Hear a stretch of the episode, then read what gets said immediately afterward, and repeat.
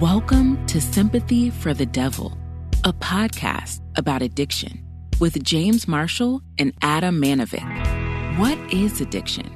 In this podcast, we explore addiction in its many and varied forms from sugar to love, from alcohol to gambling, from work to sex.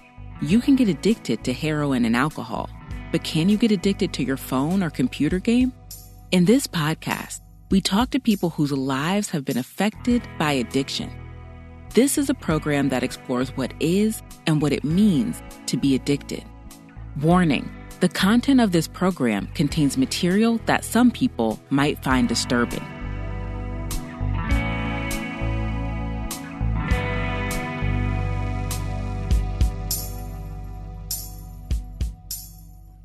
Hello and welcome to the Sympathy for the Devil podcast. My name's Adam. With me is James. Hi, everyone, and welcome to Sympathy for the Devil. Uh, we've got Charlotte in studio. She's going to talk about uh, her story, uh, her journey with ice. Uh, Charlotte, how are you? I'm well, thanks, Adam. How are you going? Thanks for having me here. Thank you. Um, I think uh, to start off with, let's talk about uh, how you got into the drug ice initially. I guess what was the temptation there? How did it make you feel? in what contexts were you using it um, initially? I got into ice or crystal meth when I was really quite young, uh, younger than most. So I was 13 the first time I tried it, and this was before there was sort of the hype about ice and how bad it really was. It hadn't really hit the news yet and become this big bad thing that, that it is today. Um, you hadn't really heard about it much. I mean, we were doing lots of speed, so it was it was just one up from from speed. Um, you know, except it wasn't as dirty as putting it up your nose. I suppose it was kind of a little bit more convenient. Uh, so I started doing it very rec- like recreationally from from the age of 13 and then it would be you know weekends i would go to a lot of raves so you know you go out to a rave and then you kick on so it was part of the kick on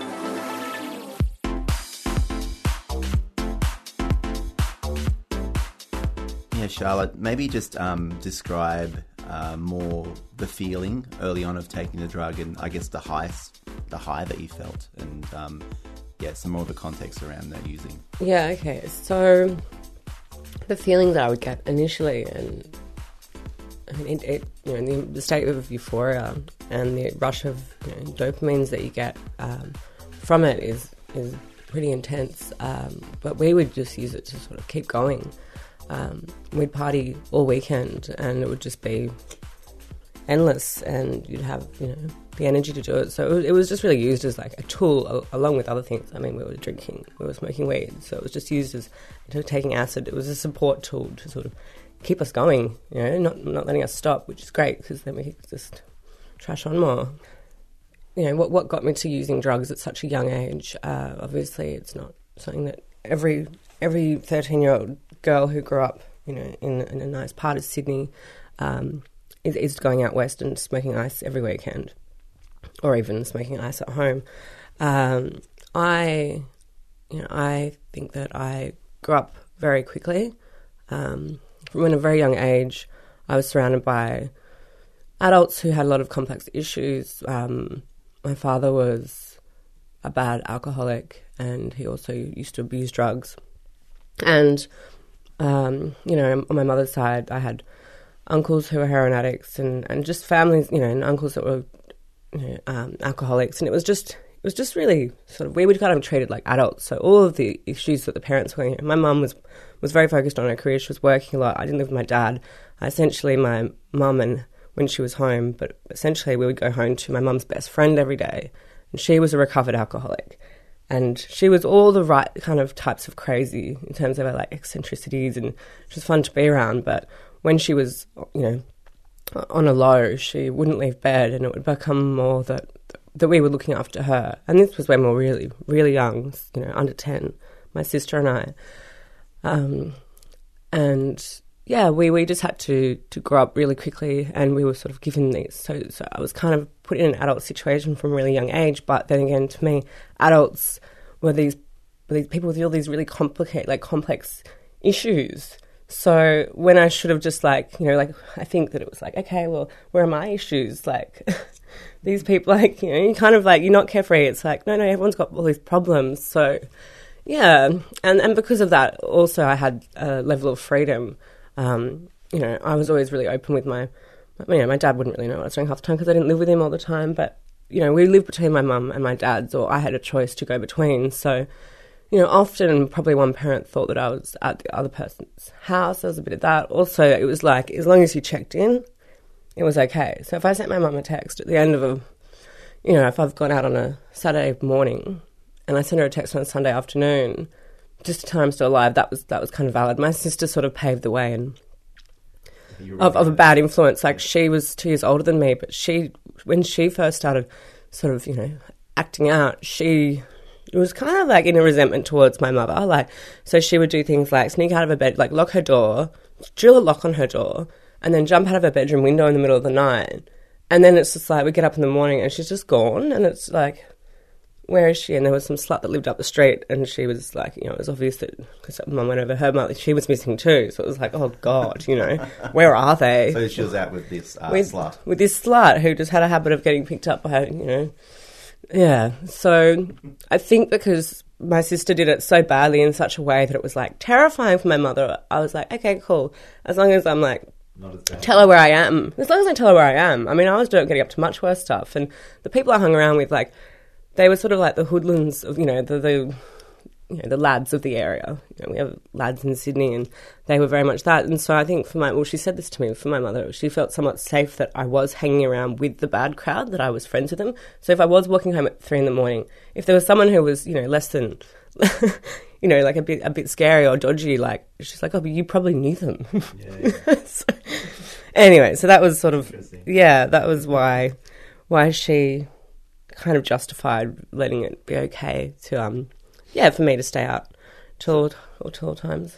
So, you know, like you talk about acting out, like and things like that. Like, what would be a typical session early on? Like, I, I know, I know it could be anything, but like to describe some of those times. Acting out, I um, I mean, I didn't act out in a way that I mean, I was never resent.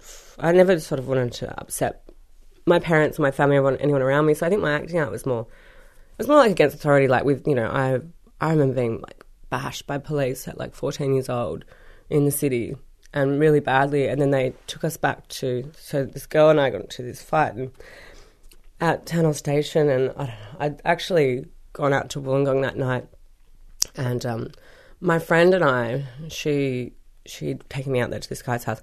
We ended up smoking what we thought was ice, turned out to actually be crack apparently, and drinking like a bottle of OP rum, and. Uh, yeah, and so you can only imagine what that cocktail would do. Like, you know, it just makes you like real angry.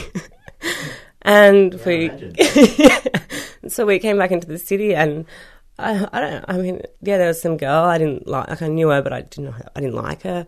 And so next minute, you know, I've got like a smashed bottle waving around. Her and I fighting, but then we're both about 14 and then these cops and i uh, about next minute there's like six cops on top of me and they're slamming my head into the ground and i can feel the blood like rushing down my face and then I can, I can remember like people that i knew were like standing there and they were like screaming like and then yeah and then we got down to the like the surry hills police station and we're in the cells and they'd put so they, they call them the fish tank because they're all completely clear. So there's three cells, and I was on one side, the girl was on the other side, and there was this really drunk guy in the middle, and he was sort of jaying us up. He was getting us to keep fighting throughout. and I just remember him turning to me at one stage because he was more on my side, I remember, and just throwing up, and this like this vomit just hitting the glass, and then rushing down the drain that sort of sort of tilt. And um, it wasn't until the police realised how long, how old we, we actually were, and realised that we were fourteen they um and and the, they'd hurt us. Like I had a black eye and a massive cut in my eyebrow, which I still have a scar from. You know, fourteen years later, and they just they just let us out. They let me out. I think first, or no, her out first. Like one of us out first. I think her out first, so that you know we wouldn't be let out at the same time. But um, yeah, they they didn't call parents. Nothing. They were just like because they realised how screwed they would be if they did. So, yeah, I mean, so my acts of rebellion, acting out, was more against like, and I never, I wouldn't tell my mother about that. I t- I've, told, I've told her since, and it's made her hate police even more. But I, um, it was against, I don't know, authority or just, yeah, definitely it's extreme acting out. I, I'm more. I mean, I, I wasn't in hindsight, I knew that I was, I mean, now that I'm an adult, I, I see that I was getting myself into those situations. But I know that uh, from a young age, I sort of had a mentality that was like, this happens to me, like this, this stuff. And it wasn't intentional. Like, I didn't set out to, to get myself in that situation. But I was hanging out with people that there was a lot of, of violence and fighting. And yeah, it was pretty normal, especially like I, I kind of was it was mainly hanging out with like a big group of guys. So and they were quite a bit older, and it was, it was quite normal for like one of them to get locked up for throwing a punch that that weekend. And yeah, it was. I suppose it was just like kind of my turn to have a bit of a story. maybe. So it was normalised. It was completely normalised. Um, Yeah. Very similar to that in you know in blackfellow communities, like the the police and um, Aboriginal people, like in the town that I grew up in, at least, it's like a rite of passage. Oh, it's a union the lockup this this weekend. It's like oh, you know, that's your. It's like coming of age. Exactly. Yeah, exactly. It's having it's your story. Yeah, I think so. So then, then how did it progress? Your um, addiction. and progressed um, very badly. Like in my, you know, I mean, I had a few stints where I was younger when I was u- still using quite hard, but I, I kept it purely weekend, so I could still sort of use on the weekend. I think by year twelve, I was smoking a bit during school, but that was more because it was a bit of a fuck you to school to be able to go and smoke a, pipe in the toilet at school and then come out and I don't know, do whatever you do when you're eleven. What suburb was this? Sorry. This was in North Sydney. Oh, North Sydney. Yeah. Oh, okay. Yeah. So When you say have a pipe, have a crack. a um, crack pipe in the bathroom at school, um, and then go to a class that my friend and I hated just just because you know we thought it would be. Yeah, it is a fuck you to the system, I suppose. Like to to do that really, um, and yeah, it was still sort of fun then, and it was it was fun for a long time up until you know it was really obvious that it wasn't fun anymore. Um, so I was working, you know, I started working full time when I was eighteen, and still sort of had like you know I had I had a year where I got really healthy. You know, was going out with a guy who was really health conscious, and that was great. But you know, that's probably a one off sort of what a time in my life. But um, So wh- wh- when you went out with this fella, when, when was this? Sorry. this would have been um, I was 20, 21, yeah. So after you were out of school, um, After I was out of school, and I was quite in quite a bit of a state. The yeah, prior to that, so I met him. He was about ten years older than me, and, and he hated drugs. He hated lads. So kind of, but it was in a very controlling way. You know, it was like helped me get healthy and like really gym focused. But it was like it was more that he didn't want me hanging around with other guys, and he wanted me to look good rather than he wanted to help me out. You know, that's what what I see in hindsight. I mean, there probably was a little bit of care there, but um yeah, so that went on for a couple of years, and then and then it got really bad, and, and he actually like um, got me to get a fifty thousand dollar loan, which he he um, took most you know most of this business that he wanted anyway.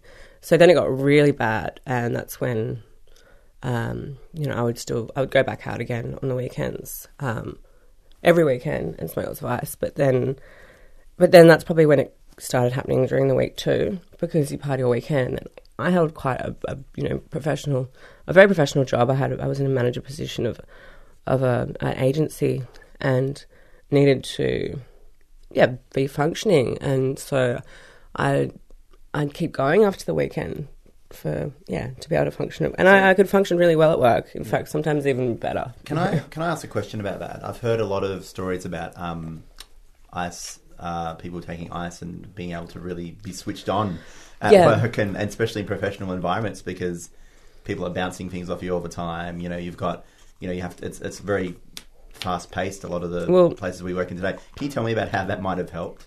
Definitely. So I think that you know ice did really help me um, at work. I think these days it, uh, it wouldn't because I'm too aware of, of the fact that I am high and I would feel too gu- guilty. I think, but then um, I was younger and and I think that I was quite, I was quite like essentially at that age anyway. So if people thought that I was, people wouldn't think I was high because I'd just be, you know, a little bit more hyperactive than than everyone else, maybe. Um, but that was just me, and I I think comes down to like focus. You know, you can kind of focus really when you, when you use you can focus on one task. So you can sit there, you can like draw for eight like hours, or you can paint something for hours. Or people get in like really obsessive patterns, um, which happens as well. Like you know, just sorting and yeah, it's kind of like I think that it does give you sort of traits of like extreme like OCD or, or so. But if you have like a, a you know a good task at hand to focus on, yeah, you can be really productive. And, and I was in finance, so uh, some of it was quite mon- like monotonous, and like there'd be you know data entry, and it was actually quite enjoyable when I was high to sit there and just enter the things into a system. Great. Yeah. Um, so, just a question. Like, I'm, I'm, I've kind of got some. We, we've met a couple of times now, and I've got a little bit of an observation. Mm-hmm. Um, how do you think ice um, affected your personality specifically? Because I know that um, you know the same drug can affect different people based on you know their their personal kind of um, you know traits Yeah. differently. I can see you're very like. You're very finicky and moving around, and you know, very kind of um, quick. Yeah. So, I mean, I'm just interested to know that how something like ice would have like enabled that more almost, or maybe depressed some. some Yeah, I think um, no, that, that's very true. I think it's it's a good question, and um, it's it's interesting because it did kind of, I mean, it, it did would center me a bit in terms of kind of putting me in, in a one track mind. One of the things, so I, I got in trouble with the police and sort of went through this whole idea uh, ideal of getting off it, um, which meant getting better. And, but one of the things that they sort of recognised when I went to rehab is that I would have from a young age probably have had ADHD, uh, and I so they treat you know they treat ADHD with the same medication that's pretty much a legal version of ice. So they did. They would. They gave me something similar when I was in rehab to give me as a replacement for ice. So, and that kind of came in my defence because it was like really that I was self medicating because it would give me, yeah, it would, it would calm me down. I mean, I still would be probably as fiddly or whatever. You found the medication did help when you were given a rehab? the medication, uh, rehab, yeah. So this medication, um, it actually is designed for.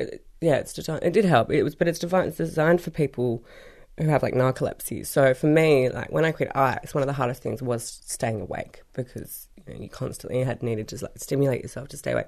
So it helped in in a sense that um, yeah, I was I was awake and feeling a bit of a buzz, which you know, which I was used to, and concentrated. Yeah, more. But it, definitely the ice ice would help me concentrate, and, and you know, the more you use it is like that too. But I couldn't. I probably couldn't even. I couldn't. It got to a point when I was using where I couldn't do anything without it. Like I literally could not do. like your fuel. It was my fuel. Yeah, I couldn't do anything, and and um, Talk about. Can you please talk about like I guess a tipping point when you started to realize that? Like, I, I know, like it's very. As you see, Yeah. the way you tell your story, it's very gradual, and uh, there must have been moments along the way you're like, well, and it got especially really when you're bad. working. Yeah, well, I mean, I was using and working and functioning for such a long, long time um, that, yeah, and people around me weren't, you know, so it was kind of always this thing where I was looked at as a bit of like a soldier and had a bit of extra stamina, and and I suppose it's. You know, I suppose really deep down, I was kind of just snowballing and making everything worse. So when it did come to like my, my low point, um, it was it was like really bad. Everything sort of unraveled. Um, it would have been when I so I went over to Southeast Asia for six months uh, when I was twenty four.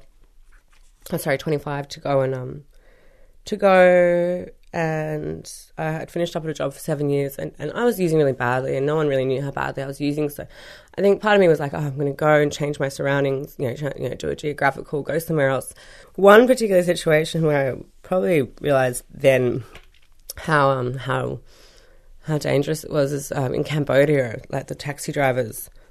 Um, so I went, I, I travelled around a bit when I was living over there. I ended up in Cambodia, and um, there was uh, you know taxi drivers there. We were all out one night. I was I was with a group of people that I'd met in Thailand. We were all drinking, but I could tell, like you know, you can just tell by looking at these taxi drivers that they're high and they're going to have it. And so went around asking a few, and you kind of say, you know, because they want to use, they don't earn much money. So you're like, okay, do you want to have a smoke? You know, so I'll pay.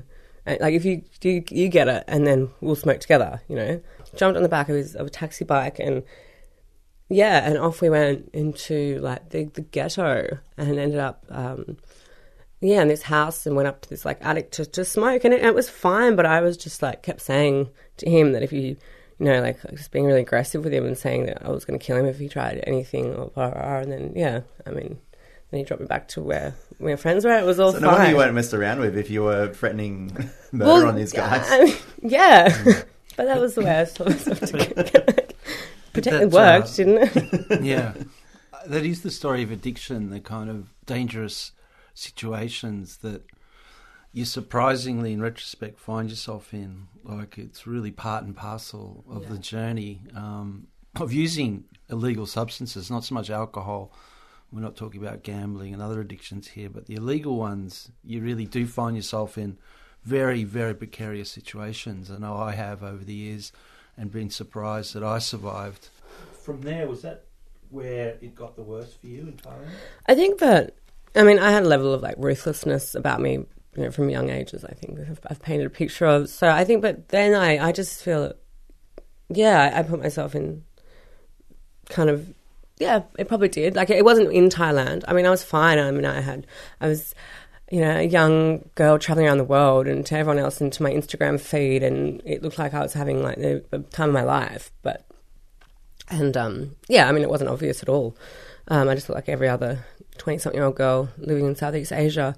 Um, and it wasn't until when I, I, like, I really put myself, uh, I had no one to tell me to stop. You know, and any friend that I met over there, they, they didn't know me. So I just had no one to tell me to stop. and I really needed that. I needed that my whole life, you know, and that's probably why I went out with sort of guys that were a bit more controlling because they'd sort of put me up and you're not going out, you know, or, because yeah, I, I just didn't have the capacity in me to, to stop myself. So it wasn't until I was, had this freedom of, of the world, um, and yeah, to to get as messed up as possible and put myself in as crazy situations as possible.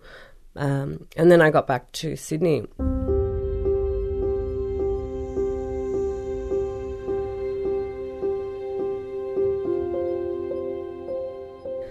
It was just really it, really hit me um, of how yeah i mean i just wasn't ready to, to sort of have a normal nine to five life and you know live this sort of like really controlled one day in existence which is still sort of you know which i still struggle with these days but i suppose i have a healthier a mind um, and also like i came back and a lot of the friends that we were sort of partying with it was all a bit happy-go-lucky before and then something just shifted in that six months. I mean i think that people had just gotten really bad like people had become bad ice addicts. Anyone who was sort of dabbling in it at the time before i left it was fun and games but then pretty quickly it can catch up with you um, in terms of like really getting a hold on you and, and ruining like your life quite quite severely. So people were in sort of bad ways, and people just weren't themselves, and there was conflict within groups of friends that, that happened before. So just came back to this really cold and, and dark and dark Sydney, and um, I was using a lot by then because I'd picked up such a big tolerance um, while being in Asia, where there was so much of it. Um, so yeah, I, I you know I was in so much debt, getting myself into more debt, and and sort of just yeah like um, trying to, to keep yeah to keep using. Um, that was my main sort of prerogative. I mean, I got back and worked, but that was sort of that was the main the main goal. So uh, that period when you got back from Thailand was very much when reality hit you that hey, uh, you know, It hit me that I was definitely an addict, and I definitely was sick. And I had friends that kind of I got home and they saw me, including my mother, you know, who was just like, I don't want anything to do with you. You know, I was just not I was not well, and I didn't want to get better How did either. that feel? Um, as a, like, I, I think, I mean, I know for me as an ice addict, the the best thing really that can happen to you because you don't have like this capacity to feel, and you sort of don't carry emotion. It may like it numbs you so much. So the best thing for an ice addict who doesn't want to get better is probably people cutting them off because you're like, sweet, one less person that I have to lie to, or one less person that I have to deal with.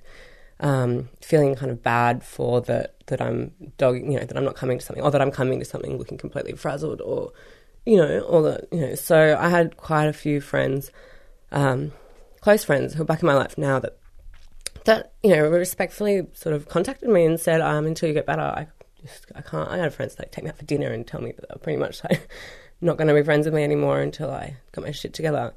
Um, yeah, so, but but to me, I was like, that was that was great because I could just keep going further down the rabbit hole and, and hang around with the really you know unsatisfactory people that that had you know a lot of ice and yeah. So it's like there was a shift in your life between people that you know was your people that loved you and people that were you know kind of slowly cutting you off because Yeah. they couldn't rely on you to this movement to you know um, people that were using like you and yeah, I mean, I definitely lost a lot of love in my life, um, and yeah, and surrounded myself with, with people that were probably as sad as sad as I was, you know, in, in a sense, in a true sense, although I, I didn't realize, um, yeah, and I suppose it's interesting. I mean, I can reflect on this is that when because like talking about having sort of no no feelings on it, and that was that was for years. I, I didn't have feelings, and I think like that was my main problem with the, with my addiction to ice is because uh,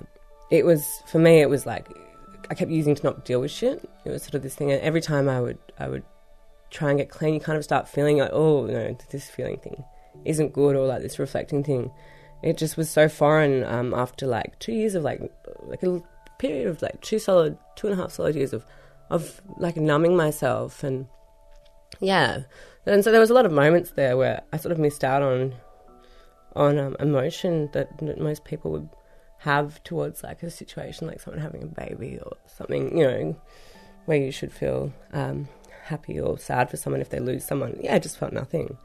I ended up getting arrested which was probably like a, it was the lowest point of my life at that stage. Like I'd been awake for days. I was going to some festival thing and bringing in caps for like my friends and I, and um, some undercovers pretty much like pretty much sussed me out and knew that I was acting suspiciously, and I was so tweaked out that you know when they came up to me, I like literally like the bottle I was holding, I just dropped it because I was like, like I couldn't handle it. nothing, I had nothing left in me to try and like keep this up anymore. And I think for me, it was just like I surrender. I surrender to this, and so um, yeah, it was sort of the first time that I'd ever suffered any like real consequences, eh, like you know that that weren't just like hurting me, but any sort of like fuck, I'm in trouble here. The drug was like everything. Like I was, I, really was part of my my identity, and I'm, I was still quite young. You know, I was 26, um, 27. It was like, okay, this is you know my potential is so much more than this, and um, I've also been quite a high achiever my whole life. I mean, so it was, yeah, it, it was, it was a time where I was like, no, I can fight this and, and I'm going to be okay, I think. But the court case went on for quite a long time and I was still really heavily using. Um, and it wasn't until I actually, my sentencing, and I didn't get a good result. Um, you know, I, I got sentenced and, and it was quite serious. And um, that was when, you know, um, the people that I was with, you know, my uncle and my granny sort of turned around to me and were like, "What's you know, what are you going to do?" And my uncle was like, "You need to go to fucking rehab." Like, and we appealed it, and off I went, and and really dealt with it. Um, and then yeah, and then actually came back and managed to get off, you know, section ten eventually. But it went on for quite some time, and I think yeah, I mean, section ten. a section ten, yeah. Can you What- explain what that is? Oh, so section 10 is like no conviction. Um, so, yeah, I was pretty lucky to get that. Went to rehab uh, after I got sentenced. So, pretty much had one last hurrah after I got sentenced, which Yeah, went like on, good- which went on for like a like a good four days, like a good four days, and and then um, and then yeah, after that was like, all right, fuck, this has got to stop, and just got clean and actually went to CMA, which is Crystal Meth Anonymous. So it's like yeah, AA, but just for just for ice users.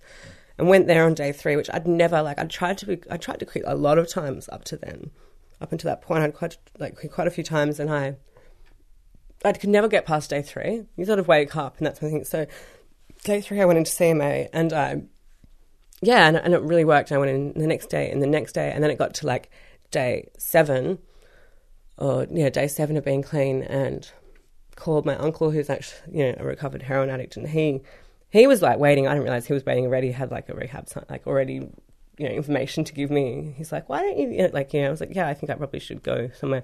He had already go, and um, yeah, and then day eleven being clean, which is the longest I'd been clean in probably probably since I was like really really quite young because I was using every weekend, so it was never like more than seven days that I wasn't, or five days that I wasn't using.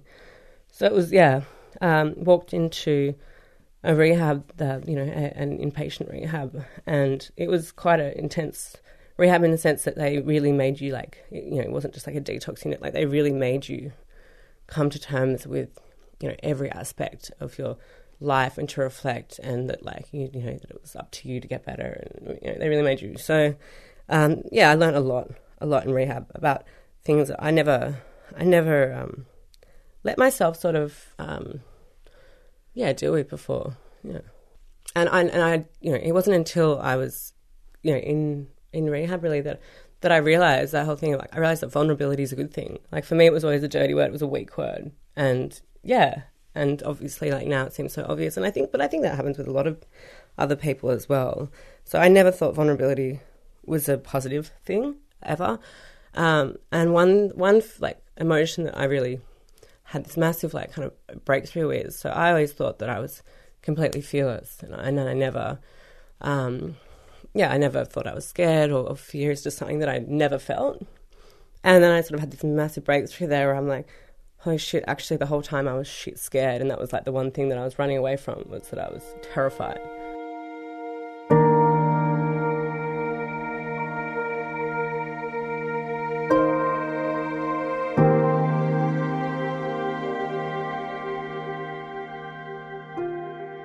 because I had to sort of be an adult at such a young age, I had this like fake adult suit on where I thought that it was like this way to be, you know, that I couldn't be vulnerable and I had to kind of like not tell people if I was having issues and I had to be complex, but I couldn't help, you know, I couldn't seek help, you know. So I had this like, but I'd never really let myself be, um, be like a young innocent person before. So I had to realize, yeah, I mean, they have the whole thing in, in the rehab I went to about like soothing your inner child. And that inner child in me was like, you know, I'm a fun person. But in terms of like soothing something and actually having that moment with yourself where it's like, hey, you know, you need to look after yourself. Um, yeah, it wasn't there. So I sort of realized that there was, it took me a long while to grapple with the fact that there is a middle, there's a middle ground there, you know? So to me, there was no middle person. Yeah. I come across as maybe quite a boring person these days because that's what I want to. That's how I want to present myself. Because I don't want people to know. You know, I don't want to go out for a few beers and, and sort of tell people what I'm saying. um, yeah, because it flows quite easily once I start. So yeah. Um, but then I have to sort of figure. Yeah, I mean, I just there's constant sort of like telling myself that. Um, you know, I'm I'm you know doing well, and you know, yeah about a year after I got clean and got working again and was working nine to five and then sort of like wasn't being a social, like just kind of, you know, being living quite a normal, simple life. And I got to a point where I'm like, holy shit, is like, is this it? And this weird feeling of like, like, is this it? Like, without all the other shit, is this it? You know, is this as, as good as it gets? And that was like, you know, that was a, a period, and it still sort of touched to that. But you, you know, you just have to, you have to find other ways to um to distract yourself. And I'm you know I'm not completely sober these days. I still go out every now and again and, and indulge. Um, but it's so yeah, you still go out and hit and hit ice every now and then. Um, very very like yeah, occasionally and like other drugs. Um, so it's like a like seeing an old lover. Yeah, exactly. Yeah, I mean it, it's nice to know that you know you can still sort of um, you know um yeah, have a little have a little play, play around, but not have to you know not go back to where you are. And it's like it's this whole thing of not of kind of knowing that you're stronger than the drug. I mean, that drug controlled me for a long time, and to know that I'm in, in control of it. The whole thing about like I don't do like I don't stand in the mirror and do affirmations, but there's a lot of like positive self, you know, like internal self talk these days, which I didn't give myself before, um, and that's yeah, that probably keeps me going more than anything else is like reminding myself to respect myself and yeah.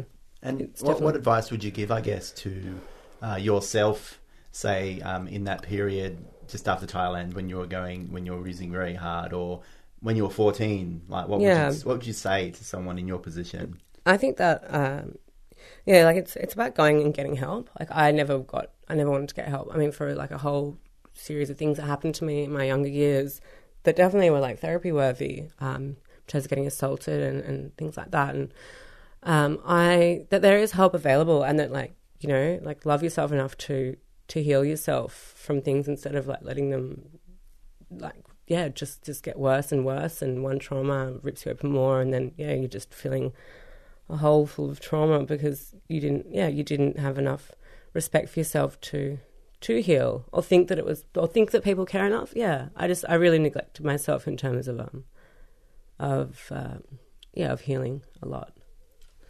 Okay. Well, thanks, Charlotte. Thanks so much for coming in to Sympathy for the Devil.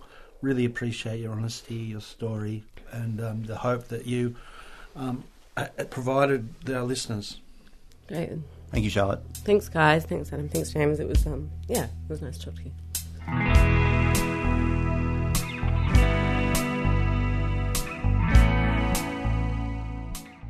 Join the discussion, visit our Facebook page, Sympathy for the Devil Podcast, and let us know what you think.